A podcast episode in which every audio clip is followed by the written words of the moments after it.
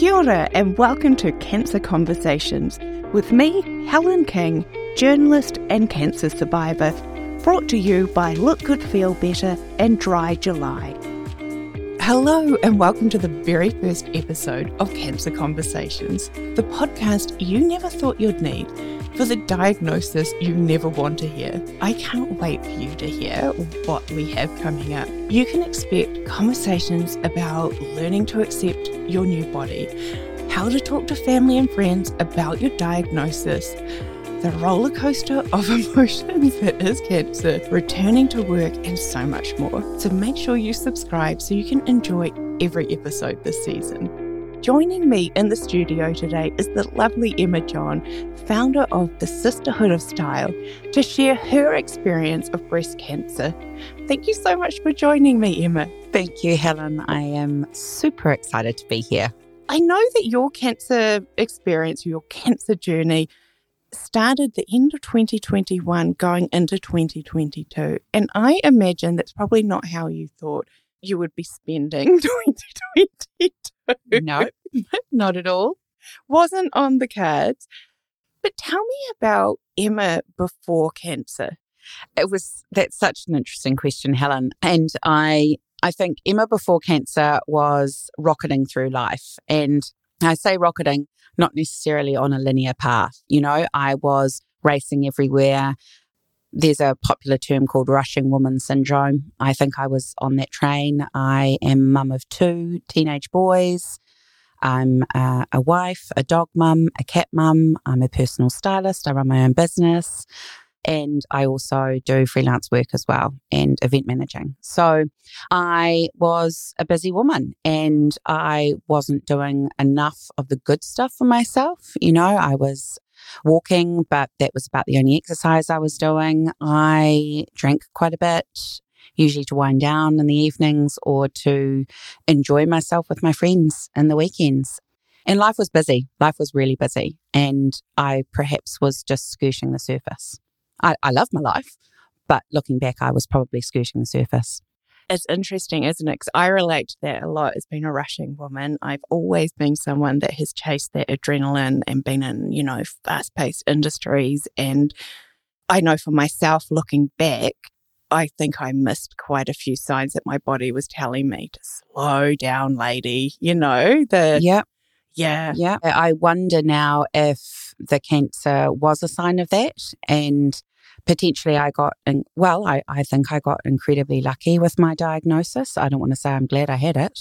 And I don't think it was any major sign from the universe, but I think it was a sign for me. I think it was a sign for me to change some things, but also that it brought into sharp focus what was really important in my life. And you know arbitrarily that your children and your husband or your pets or your parents or your family are important, but I think it vacuum packed it for me, really sealed it because we had been in lockdown, Auckland's terrible, what was it, four month lockdown, the endless lockdown that was one more week, one more week.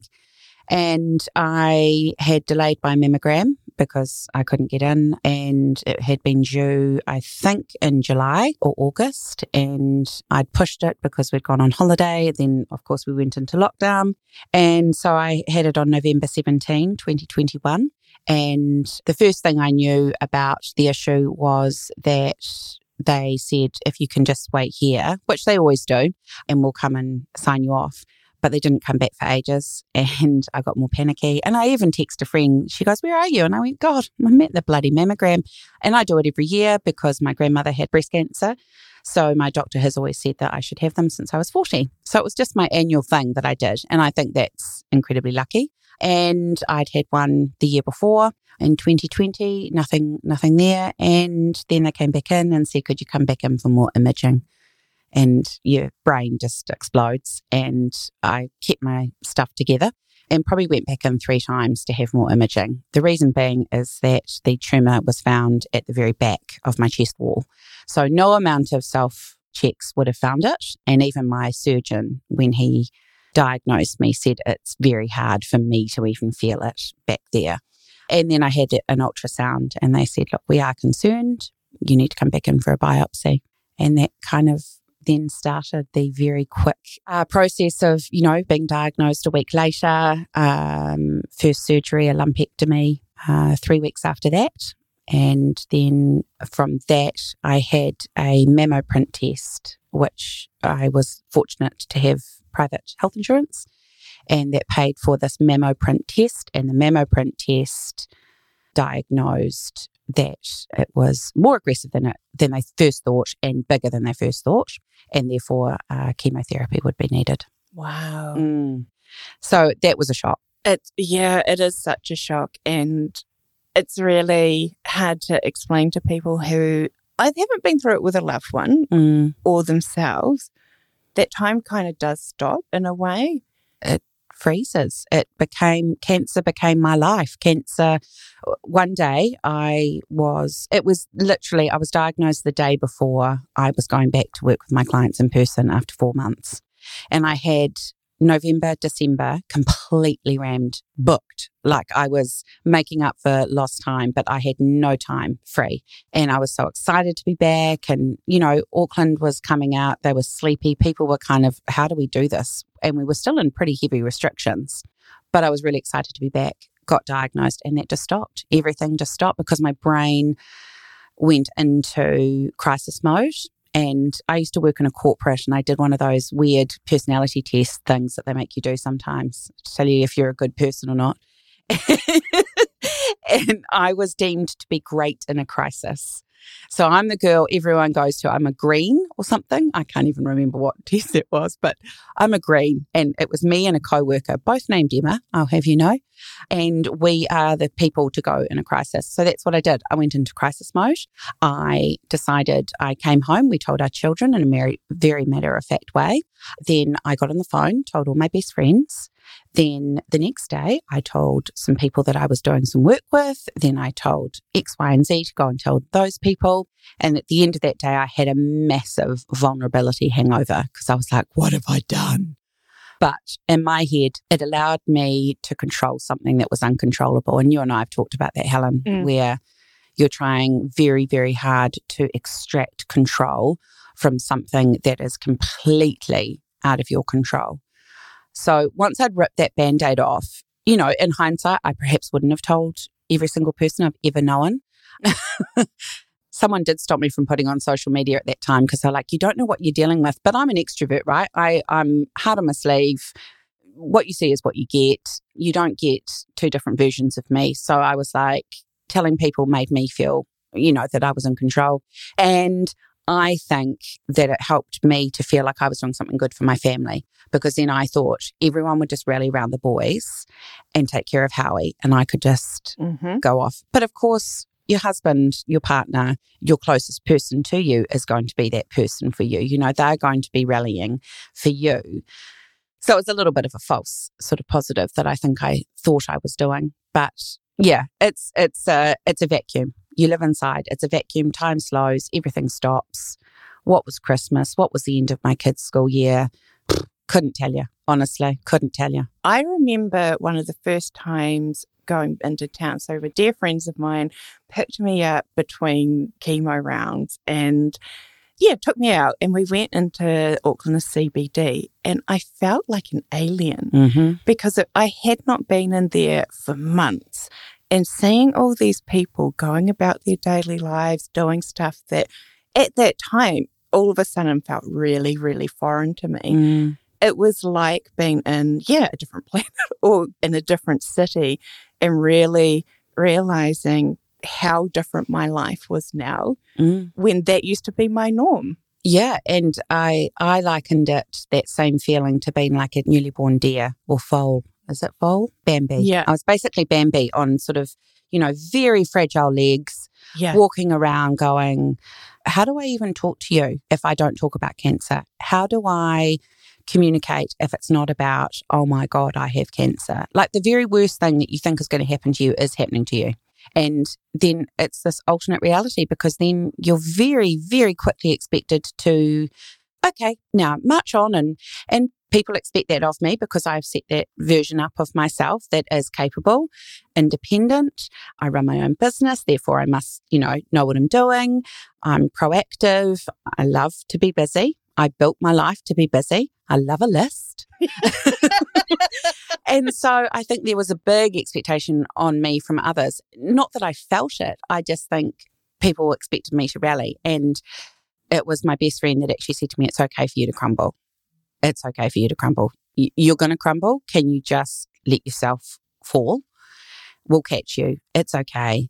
And that was incredibly helpful because I let myself just go a little bit. And to the point where, you know, my kids were going back uh, um, forward a few months now towards chemo. Chemo started the week my kids started, one started high school. Wow. And the other started his first year of NCEA. And, you know, those are two massive years for kids. And I was, my brain had left the building. And I look back on that time and we've just been heaping praise on them. You know, my son did well in NCEA one. Um, he really pulled it out of the bag and had had some rough roads. You know, he wasn't getting the work done because we weren't there to support him. You know, we were, our brains were concentrating on cancer. And our youngest, you know, started high school and he's navigating all of this newness. And I feel like letting go allowed me to concentrate on cancer, but I think there's also some fallout for others that comes from that, that none of the books that I'd read or really understood that that was going to happen. I think I didn't appreciate that that was going to be a fallout probably until after major treatment. Yeah, and it's so normal. I was thinking it's I'm coming up coming up 5 years post diagnosis and I wow remember for at least 2 years it felt like someone had taken an egg beater to my brain. Mm, I just great. yeah, it's Yeah. what I feel like. Yeah, so totally normal. Scrambled. very scrambled. and I, it really struck me as you were talking, and I do wonder whether this can be the downfall of people like ourselves who are very capable. Mm, That as you were talking, I was thinking, are we the same person? Because I go into very logical, Mm. very sensible, right? There's, okay, we've got to do this and this and this, and I'll tell that person, and, you know, yeah, trying to control as much as you can. And I sometimes wonder where people see that and go, "Ah, look at them. They're coping with this so Oh, well. I got that a lot. I got you're just so brave. yes. You're so brave. You're so amazing. And and they weren't saying the wrong thing, Mm. but I wasn't feeling brave. I wasn't feeling amazing. I was just going. I, I'm just trying not to go mental. You know, I'm trying not to have a mental breakdown, Yes. or as a lot of cancer memes call it, minty bee, which is my fave. Just having a slight minty bee in the background. yeah. And I think I was gripping for dear life every bit of normalcy or and remember too I had the added benefit of still being in COVID lockdown. Yeah. So we never came out of lockdown. Our family technically well I certainly didn't. Um, so I didn't see my best friend uh, once I started chemo, they came over and shaved my head. Yeah. Uh, and I didn't see them again in person for a good, you know, five months. And so, I mean, I think I saw one of them out the window. Um, hi, like Rapunzel. Yeah. But we were really strict because I was absolutely terrified. I became obsessed with having this all done in 2022. like that was it. The cancer, fine. You got me, you got me good, but you are not coming into 2023. And in Yeah. fact, my bestie made me a mug with EJ cancer free for 23. Yeah. And so that became my mantra. And we'll talk about it, I'm sure, later. But the way that things were looking, it was looking like there might be a final surgery in 2023. And I was having none of it. I was like, no, this is not happening. And so I was obsessed and again tried to control the situation about it just being in 2022. I mean, obviously diagnosed in 21 Yeah. but the, the biggest parts of the treatment were last year and I was obsessed with it staying in that year. Mm, Wow. mm. Yeah, it just it resonates so much, and I think, I think this is the this is part of cancer that has really, I don't know, surprised me is the right word, but it's no one talks about the fact that actually the some of the real hard stuff can be after active treatment because all of a sudden everything goes like Stop. and I think because it's not talked about enough, our loved ones or our community may not realize that we still need that kind of, you know, wraparound Wrap around. of love and, and help. because for my experience was like, I just, I feel like I fell apart after the active part finished. And then I needed more surgeries to fix parts of my body that had been so damaged by chemo. Far out. And so it was like, yeah, I kind of, uh, that I what you're talking about. I just wanted to be in this. Yes, so did I. And but it just didn't. It get no. And I have to be fluid about that now. Like I, I have to go. Well, there's a couple of things that have to go on in 2023, but I'm just it's just tiny. It's just a day stay. It's just this. Yeah. And I realized that I went through an eight hour mastectomy and DIEP flap reconstruction, and then a four hour uh, symmetrizing surgery and reshaping of the cancer boob, I call it. Mm. And so that's a lot of surgeries. Plus, I had a three hour lumpectomy. You know, I mean, it was, there's a lot of time I've spent under general anesthetic, a lot of time recuperating, a lot of drains that I've drained. So I look at little minor surgeries now and go, oh, well, that's nothing. I realize that I'm an anomaly. I realize that surgery absolutely freaks people out. Now, for some reason, I had a positive experience with surgery in that I had it post with a mastectomy post chemo, and chemo was, I hated it.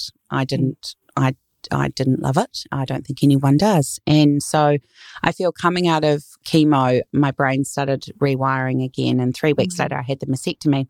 I almost skipped into surgery. But I think that, and then I had this sweet spot, this incredible sweet spot post mastectomy. You know, I was probably, I think it's a sort of eight to 12 week uh, recovery. And then I started to feel such joy I was like, this is like a drug. This is like amazing. I'm so joyful. I wish other people could feel this much joy. And in fact, had the same conversation with a friend who I had met through cancer. And we were both high on this joy that we were feeling for life and this utter, I guess it's maybe a common phenomenon. And then I started my hormone blocking drugs. Mm. And I was like, oh, the, joy, the joy doesn't really last. And I think I came back down to earth. I started working again. I was doing some freelancing. I was doing some work for an event that I'd been organizing. And I, I felt really good. I felt stronger. And I'm sure we'll talk about, you know, body changes and things. But I, the joy, the utter joy, like I can't express to you. It was like I was a little bit, you know, I was high anyway, but I really wasn't, I promise. And the, the reality set in. The realities of the hormone blocking meds, they cause joint pain, you know, some some sweating in my face exclusively.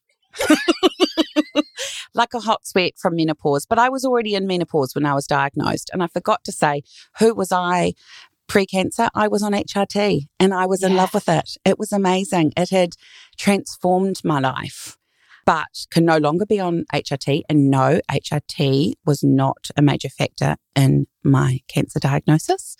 But I couldn't be on that anymore. And so the hormone blocking meds, they took me by surprise a little. I was warned about it. You're warned about it. You're, these are the side effects. And I think I was like, oh gosh. And then the reality, I think, sets in. Oh, you're on these for 10 years. This is the new normal. I have to pay extra attention to what I'm consuming, what's in my home that I could, you know, potentially get rid of that could be, you know, a carcinogen. I didn't, I haven't become really militant about it because I think I'd get overwhelmed, but just trying to remove things that, you know, can cause issues for post cancer. I think I'm trying to remove it. But again, control.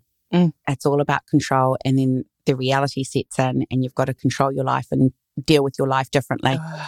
It's a, it's a whole new world afterwards. And I'm, well, I start, I finished chemo 24th of May 22, mastectomy June 15, and my final symmetrizing surgery November 9. So, you know, I'm a few months on now from active treatment and I'm getting into the swing of life. But what I have noticed really is fatigue. Oh, yeah. Yeah. Fatigue and migraines because I get migraines. Yeah. And those really slam me. And the fatigue is like nothing you've experienced unless you've had chemo, which, or I believe radio can do this to you as well, is you just can't do anything. No. You're just not going to do anything. just, and as a busy person, as someone who prides themselves, I love a reading to read a book and relax. but this is all day, you know? Yeah. I think that's a surprise, that post active treatment situation. Oh, absolutely. And it's really interesting, isn't it? Because we, we have spoken, we've discussed this earlier, that it's almost like it becomes a real like military exercise of planning. Like if I do that that day, I'm going to then be really tired the next day, so I can't have anything. And it's it's almost like the lesson I know for myself is that we have no control over anything, and the more you try to control, I think you've just taught me something, Helen. Shoot. I I haven't yet learnt that properly. And I think I need help to do that. Because even my husband said last night, I think you need to work a three hour day and Yeah. that's it. And I was like, whatever. And then I was like, oh, there is probably sense in that. But I am one for packing up my day and then coming home, making dinner. Yeah. You know, busy, busy, busy. And then Mhm. get on that couch at 7.30 and then I'm trying to go to bed at nine Yeah. to read or whatever. There's not much in my day. And I think there is something in that that's a massive lesson. And I wish there was perhaps more. Like I am reading so much about when you're diagnosed, what to do Mhm. when you're going through it.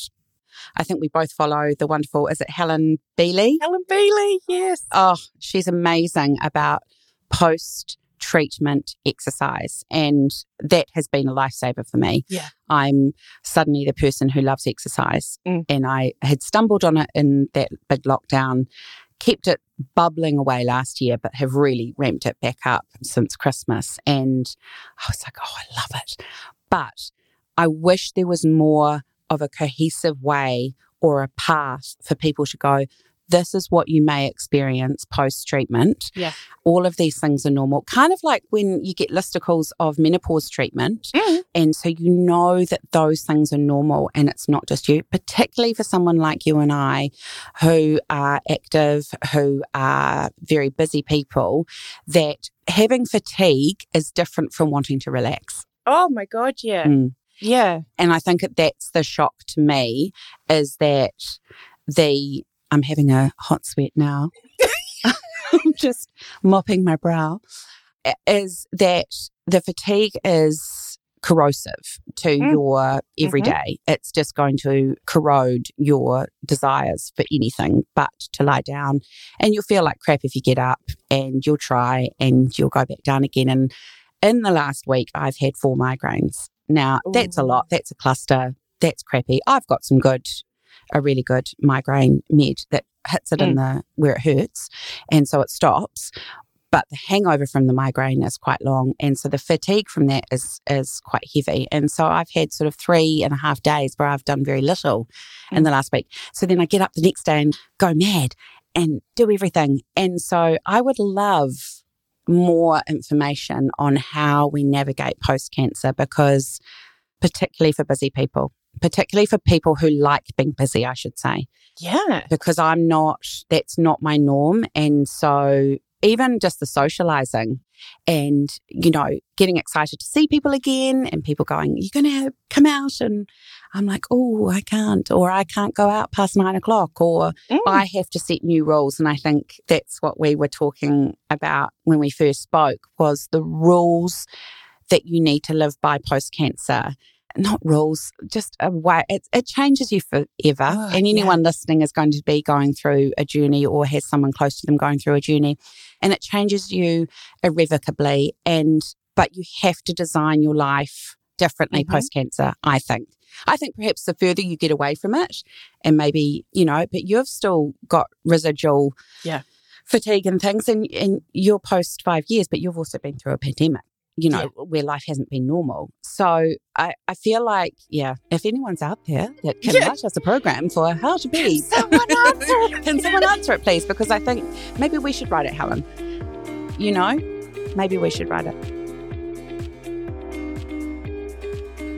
Emma's Instagram is beautiful. Emma is such a beautifully styled and vibrant person. And I remember seeing your your pictures of Kiva thinking, oh my God, how does this woman look so amazing? Because I just looked like I was like a potato, like I was bald and bloated.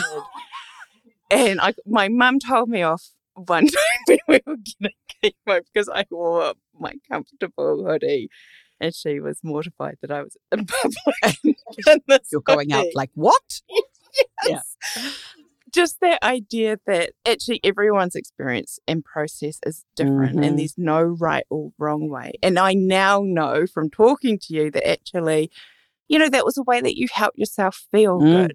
And so I went, oh, yeah, mm. okay, that's right, Helen.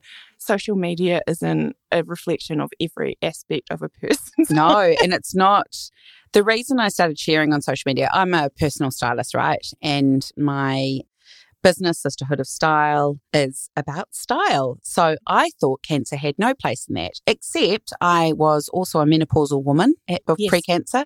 So I had started sharing about that because I noticed I went into medical induced menopause at 43. Mm.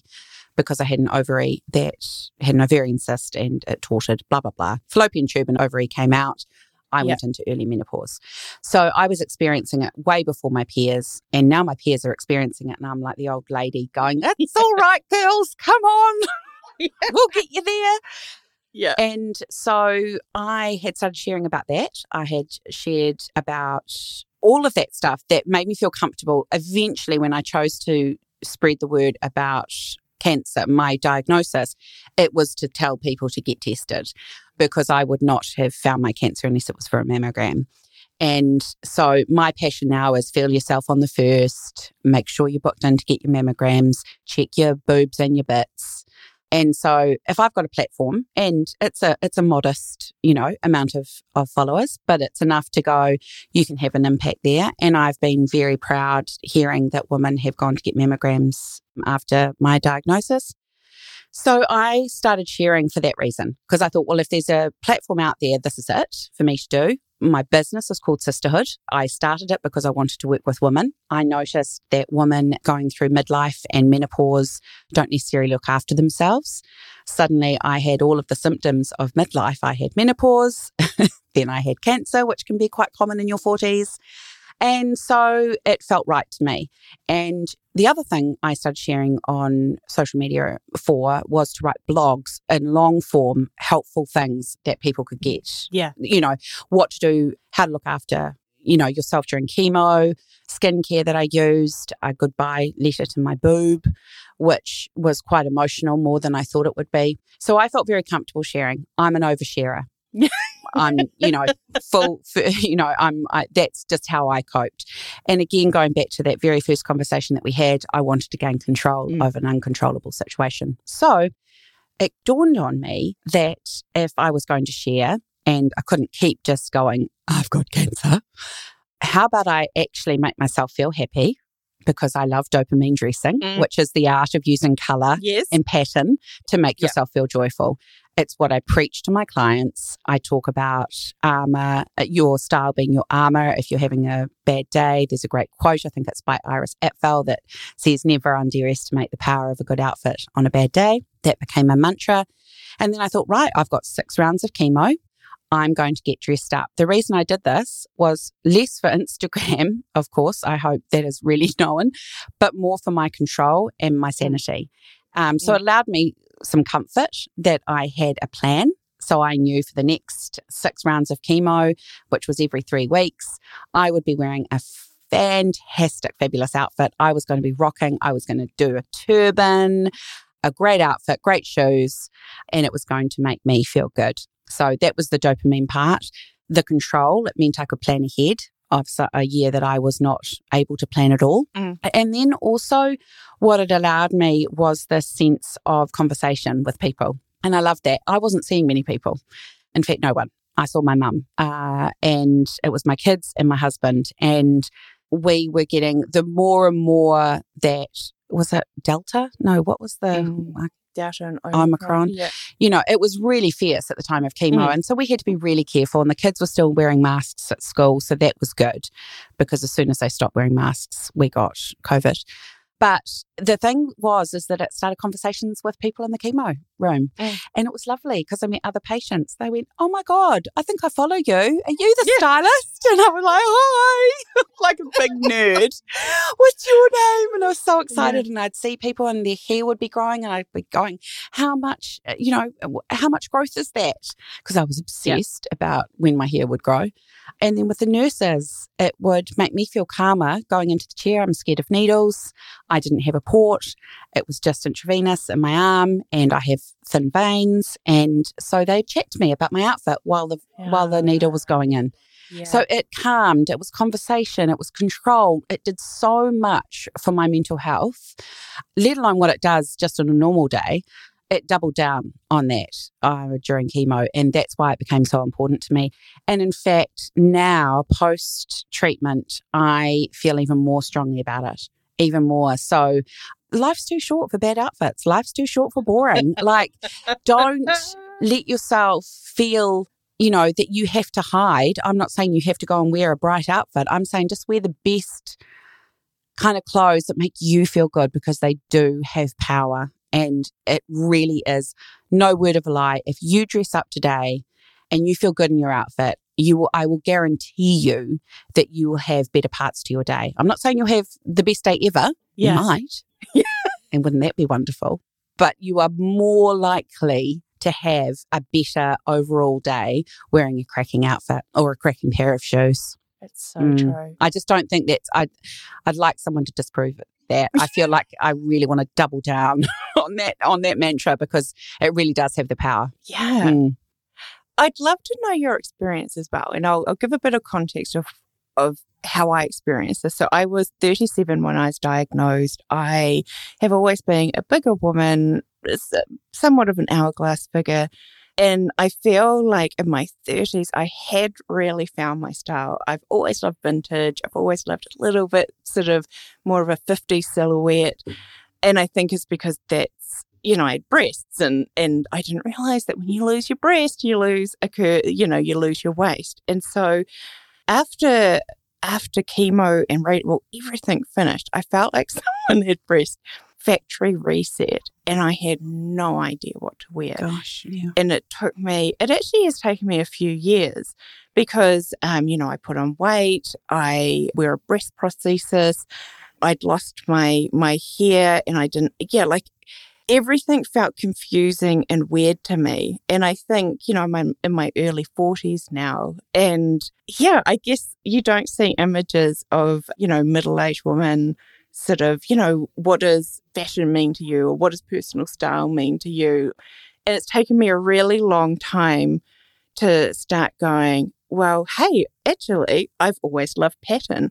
I love patterned clothes. I am notoriously bad at buying lots of patterns and nothing plain to go with. Lovely. But I like what makes me happy is seeing in my wardrobe these, you know, really different patterns and things. And then kind of thinking about, okay, the other thing is is that I don't like to be hot. And so I do quite like a flowing sort of thing so I can feel breezy. And so this is a very long way to say when when your body changes or when life throws you a curveball and it kind of knocks your confidence or or really changes your perception of your sense of self, how can someone get back to themselves or embrace a new style? Oh, that question. I I have so much feeling for it because of the work I've done with clients over the years. Yeah. But and one of the main reasons I started Sisterhood of Style was because I was heading into my 40s and I noticed that a lot of women were lacking in confidence. And for many reasons, but usually it was from living life th- for other people, whether it was for your work, for your children, for your husband, your partner, your parents. You know, I've, I've had a close friend um, who's devoted 15 years to ailing parents. And so I think that you, it's a massive change, right? But we have both had medically changed bodies. Yeah. You know, significantly medically changed bodies. And my body completely changed because I had a size H, A, B, C, D, F, G, H, I, maybe Wow. getting there, up in cup size. Boob. Z. well, I say boobs, but the, the, the one that had cancer was the largest and it was Yeah. significantly larger. Yeah. And I don't have those anymore. And that is something that I'm not going to lie, I am pleased about. I so I had a positive outcome, but I am still incredibly scarred. I've got a lot of clothes that were made for or bought for big boobs and now swim on me Yeah. at the top. And so they don't flatter me like they used to. And so an hourglass figure, usually you can cinch yourself in at the waist and you're done, right? Because that's the that's the look. Now, uh, once you when you lose your boobs suddenly, there's other things that come into focus. Without my hair, suddenly my neck is in focus. I've got a short neck. Who knew? And I think suddenly we look at our bodies and things that were hidden by our perhaps biggest asset, because I, I definitely dress for my boobs, Yep. have now gone away and the other things have come into sharp contrast. So I think the way that I have approached it with clients and the way that I'm approaching it with myself now is curiosity, Mm. an open mind. It's not to say that you will never feel beautiful again. It's not to say that you will never feel confident again because you will. But it's it's exploring yourself. So just as much as we are both exploring what our life is like now, I want women, men to know that it's really important to do the same for their style, particularly women because we have more options with shape, you know. And so with shapes and cuts, I should say, and styles of clothes. So a couple of ways that I would do it. Don't rush out and buy, like me, a whole new wardrobe. uh, you will notice, my chemo friends, uh, that if you're also on the steroids, which I'm assuming everyone is, you perhaps will fall victim to the steroid online purchasing Oh. debacle that is your visa. Yes. And it's one hell of a pleasure seeing those packages arrive every day. Once I had five all arrive at the same time. My husband was like, this has got to stop. I was like, Yeah. and then I'd forget where they were from when they'd arrive. Yeah. So I, I would suggest just rolling with it for a little while. Wear what you've got. It's still going to fit, you know, and if it doesn't, get someone to buy you a different size, you know, buy a couple of dresses or a pair of soft fitting elasticated waist pants and some t shirts and just ease into it. You're not going to win any awards by suddenly going out and changing your whole look. Mm. Then it's really important to what remember what you did love because it's Yes. unlikely that changing your body means that you can't still wear pattern, that you can't still wear color. So those are my two things. Color, in fact, I embraced it even more and color clashing and, and color blocking, that became my thing. What I did notice though was that a lot of my, so I've changed size, so a lot of my clothes were too baggy for me, but I thought, okay, that's not such a big deal. Then I noticed for some clients that their clothes were too small, so I'd recommend them getting them altered, putting panels in on the sides, just a few nips and tucks that could help them just progress and transition. And then it's drawing, and this is kind of a broader conversation around finding your style. It's looking back at patterns, not the pattern on your clothes, but the patterns in what you've worn. And I encourage people to take photos of themselves. Now, this is a major. And if you want to really feel or get to know what your style is, take a selfie of yourself in a mirror, a mirror selfie, every day for a month. And you will see then when you print out those photos or you see them on your phone in a folder, there is a pattern forming. You will probably have one outfit that you wear very, very regularly. And you will go, Do I love wearing that? Or do I wear it for comfort? Or do I wear it for giving me a Mm. spark? Does it bring joy? And then you can then also do it in your wardrobe where you look at the things that you have worn. You could turn your coat hanger one way. So you know when you put it back in, you turn it the other way and you will see what you're wearing. And that very quickly forms a pattern. Then you can do something like Pinterest where you start going on. Now, I know a lot of people follow Instagram and are following people that don't look like them. Yeah. Yeah. So, my next point would be if you are on social media, to follow people that feel like you.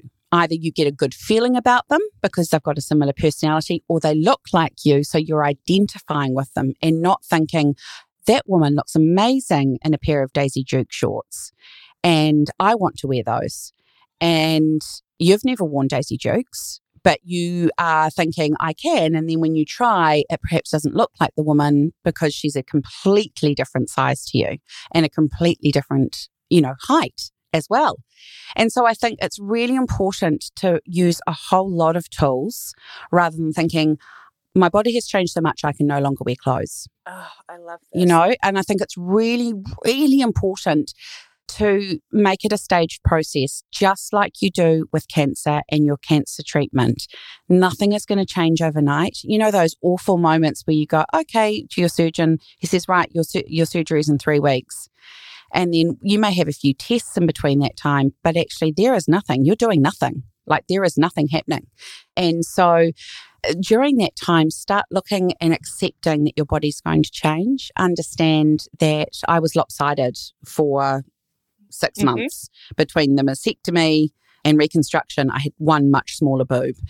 And so I thought all I could think about was how am I going to dress for that? And then I just figured it out. I'll just wear baggy shirts, you know, and and things with pattern that don't draw so much attention to one side or the other. So that's where pattern really becomes your biggest friend because they can hide a lot of asymmetrical things. The other thing to think of is I also had major stomach surgery with the construction. And so I couldn't wear anything around my waist for quite some time. So I wore dresses. And so it's just little tweaks, little adaptations that you can find that will will help you. There are so many yeah. options and your your life doesn't stop because your body is now changed.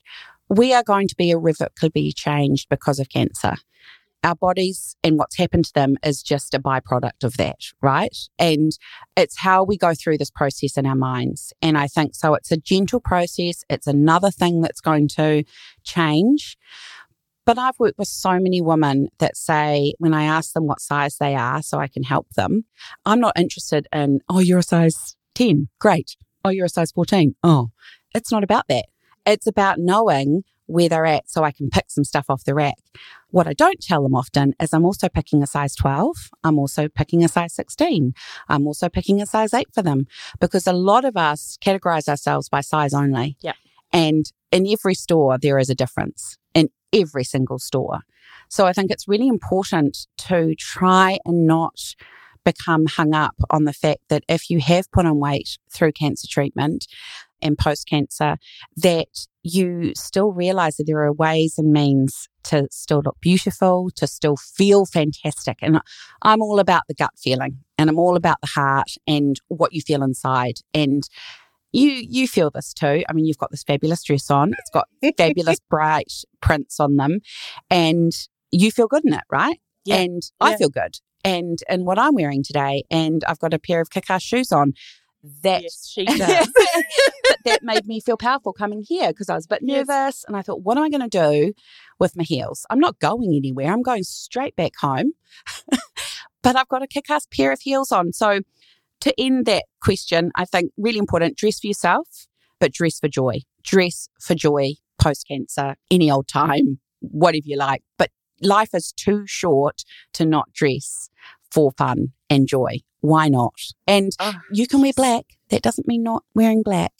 I'm just saying we're the best options that you can that are available to you. Yeah. And if not, then, you know, seek help. yeah. Call Emma. Call me. Subliminal messaging. I love that. And I, I feel like basically what encompasses what you're saying is that A, if you've put on weight, you still deserve to wear clothes that fit.